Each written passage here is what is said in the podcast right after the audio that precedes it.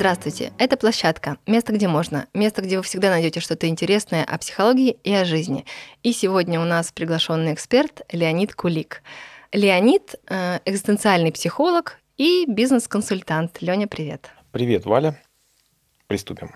Спасибо за приглашение. Очень у нас сегодня интересная тема, ну и для меня, конечно, очень сложная и непонятная, и хотела бы, конечно, больше всего узнать из нашего сегодняшнего подкаста. О чем мы сегодня с тобой поговорим? Ну, Леня? поговорим о трудностях э, и, и возможностях одновременно такой трансформации взрослых детей-алкоголиков, так называемых взрослых детей-алкоголиков. И тоже я когда-то вообще не знал, что есть такой термин. Взрослые дети алкоголика или коротко ВДА. ВДА, да, да, да. Причем это вот в начале 70-х, это аббревиатура на английском – а, уже появилась, они уже были выделены, исследованы, были определены как, такие, как, как такой проблемный типаж с точки зрения психологических нарушений за рубежом, и были э, исследованиями доказаны техники помощи.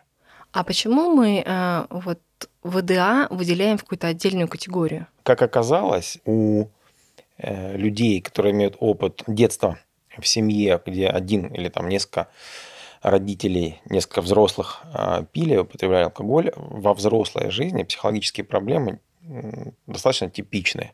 Вот. Об этом как-то не обращали на это внимания. Причем, ну, вот мы будем когда говорить в наших как раз подкастах про них, а сами дети так немного не понимают и отрицают, ну, взрослые дети алкоголиков, свои проблемы, поэтому это такая вот э, страдающая, ну, такая тихая категория людей, имеющих психологические проблемы. То есть они так не уверены в себе там и просто понимают, что у них было там неудачное детство, и, и бог с ним. У меня тоже как-то было открытие такое вот, что вода – это какая-то такая вот категория особенная. То есть всех а, взрослых детей-алкоголиков что-то объединяет. А Да. какие это признаки, какие это особенности? Ну вот, да, даже можно так сказать, вот первое, о чем мы можем сказать, что они эм, как бы ощущают, что с ними что-то не так, что-то не то, что мы какие-то такие ненормальные, ну, они считают, что с ними что-то не в порядке. Вот. И как раз-таки а, вот э, появившаяся, особенно сейчас в доступе в литературе, в интернет-статьях, ам, информация как раз о проблематике ВДА, об особенностях ВДА взрослых детей-алкоголиков. И появились структуры, группы ВДА специализированные, вот как есть анонимные алкоголики, а есть вот группа ВДА поддержки там с э, определенными даже там процедурами, там пошаговыми процедурами, как они там э, друг другу помогают. Так вот, вот эта вся информация появившаяся, она как раз позволяет э, взрослым детям алкоголиков впервые так испытать такой, ну, не знаю, инсайт, озарение, что это, оказывается, там, до лыжи не едут. Это есть причины, то есть это я ненормальный какой-то, этого надо стыдиться и скрывать как-то там, что со мной что не то, вот все такие люди счастливые, там, не знаю, уверенные. Вот, а это, а, ну, какие-то причины, да, там, если бы человек работал там где-нибудь там, не знаю, на Чернобыльской АЭС и был облучен, там, что-то мне не здоровится, да, там, не здоровится, не здоровится, что со мной что-то не в порядке. Потом, А, ну, понятно, у меня там вот там, лучевая болезнь, я был облучен, да, это тяжело, может быть, где-то необратимо, но вот есть средства, как с этим бороться. Вообще теперь понятно, что не что-то со мной не так. Скорее, скорее так, я был поломан там немножко. Вот, вот так вот. И это, кстати, вызывает, ну, вот я сказал, это вызывает такое облегчение. То есть это облегчение, что, ну, там, я не знаю, я узнал, у меня просто грипп. Там, я не просто ленивая задница, я не хочу ничего делать, я просто болею, у меня температура, надо отлежаться. Что-то вот такой какой-то эффект происходит. Вот.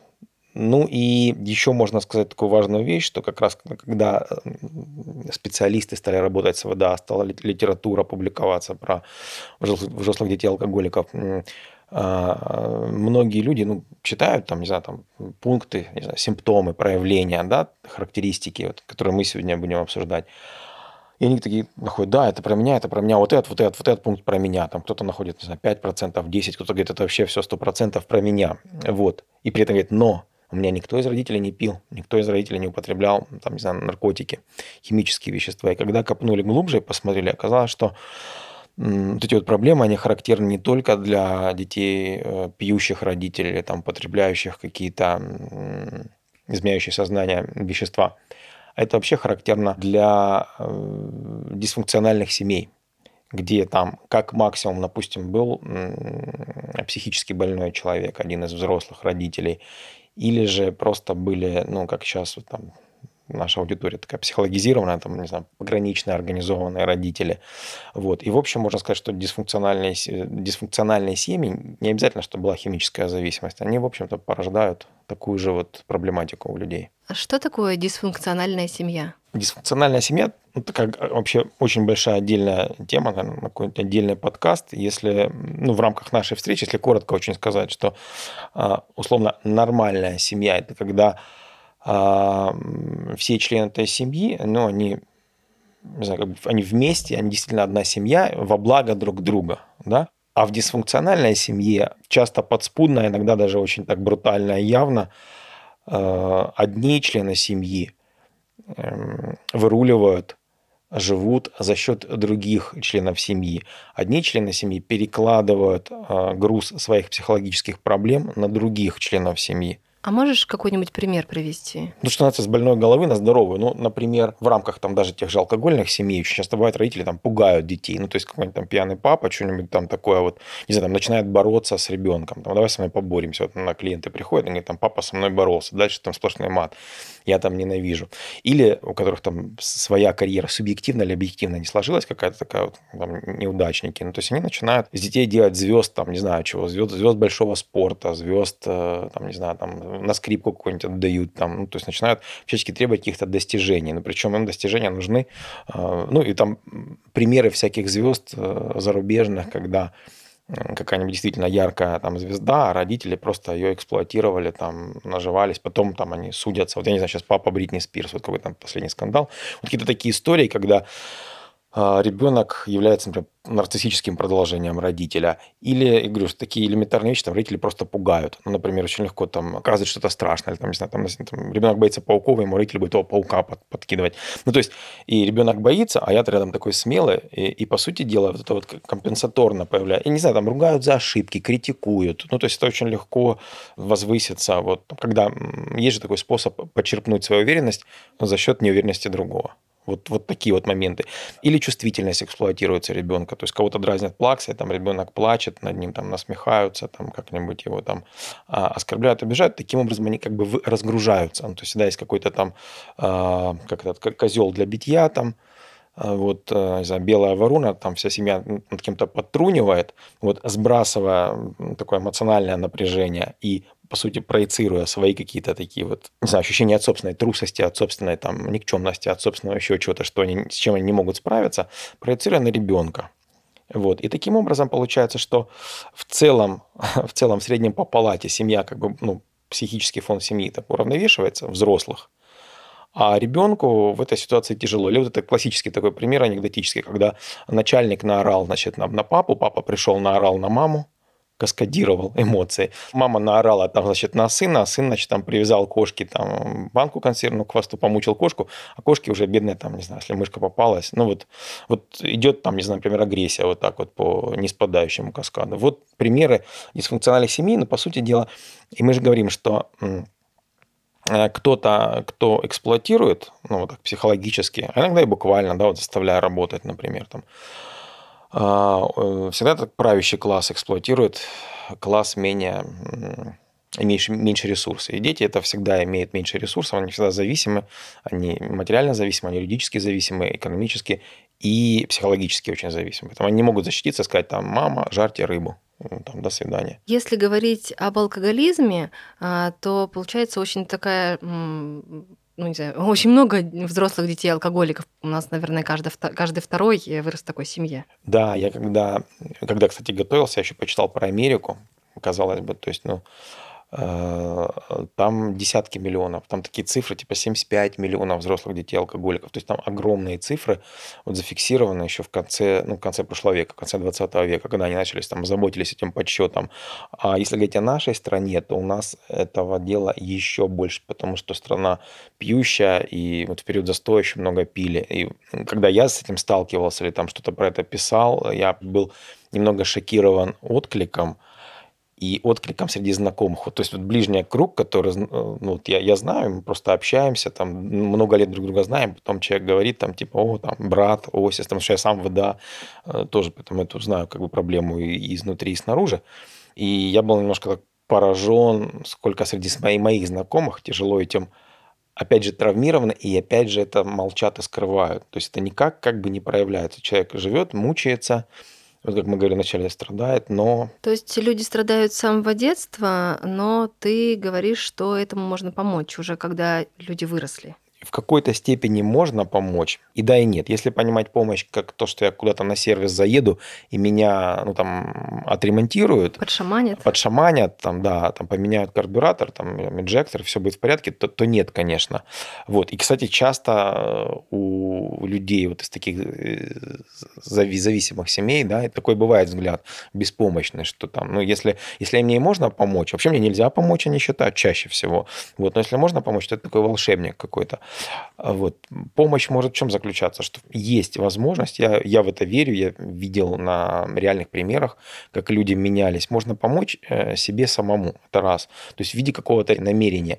И вот, ну, там наши подкасты, какие-то книги по взрослым детям алкоголиков, это первый шаг, когда я вообще узнаю, что эта проблема просто очерчена, то есть она становится понятной. Вот тогда-то я был травмирован, вот тем-то. Вот в таких-то областях это проявляется сейчас, вот таким-то образом.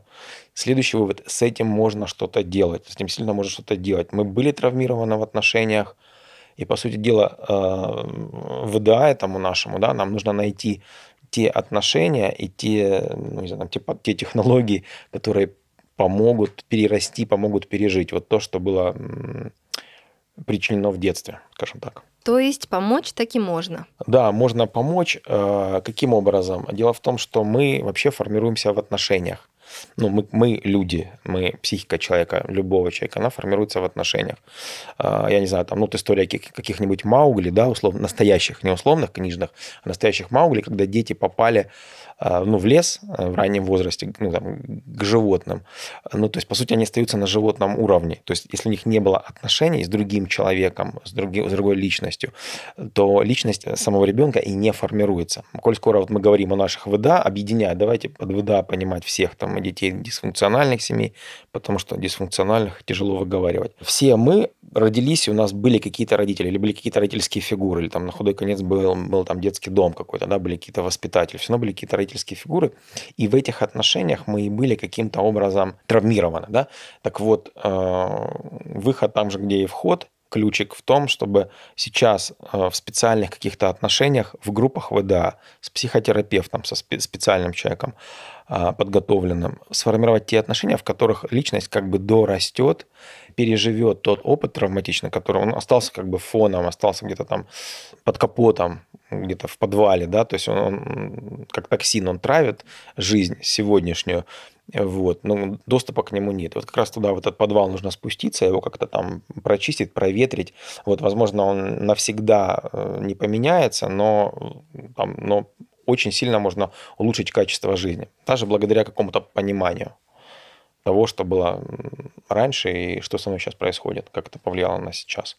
А что такое травма применительно к нашей теме? Э, вот что, прямо все детство травма.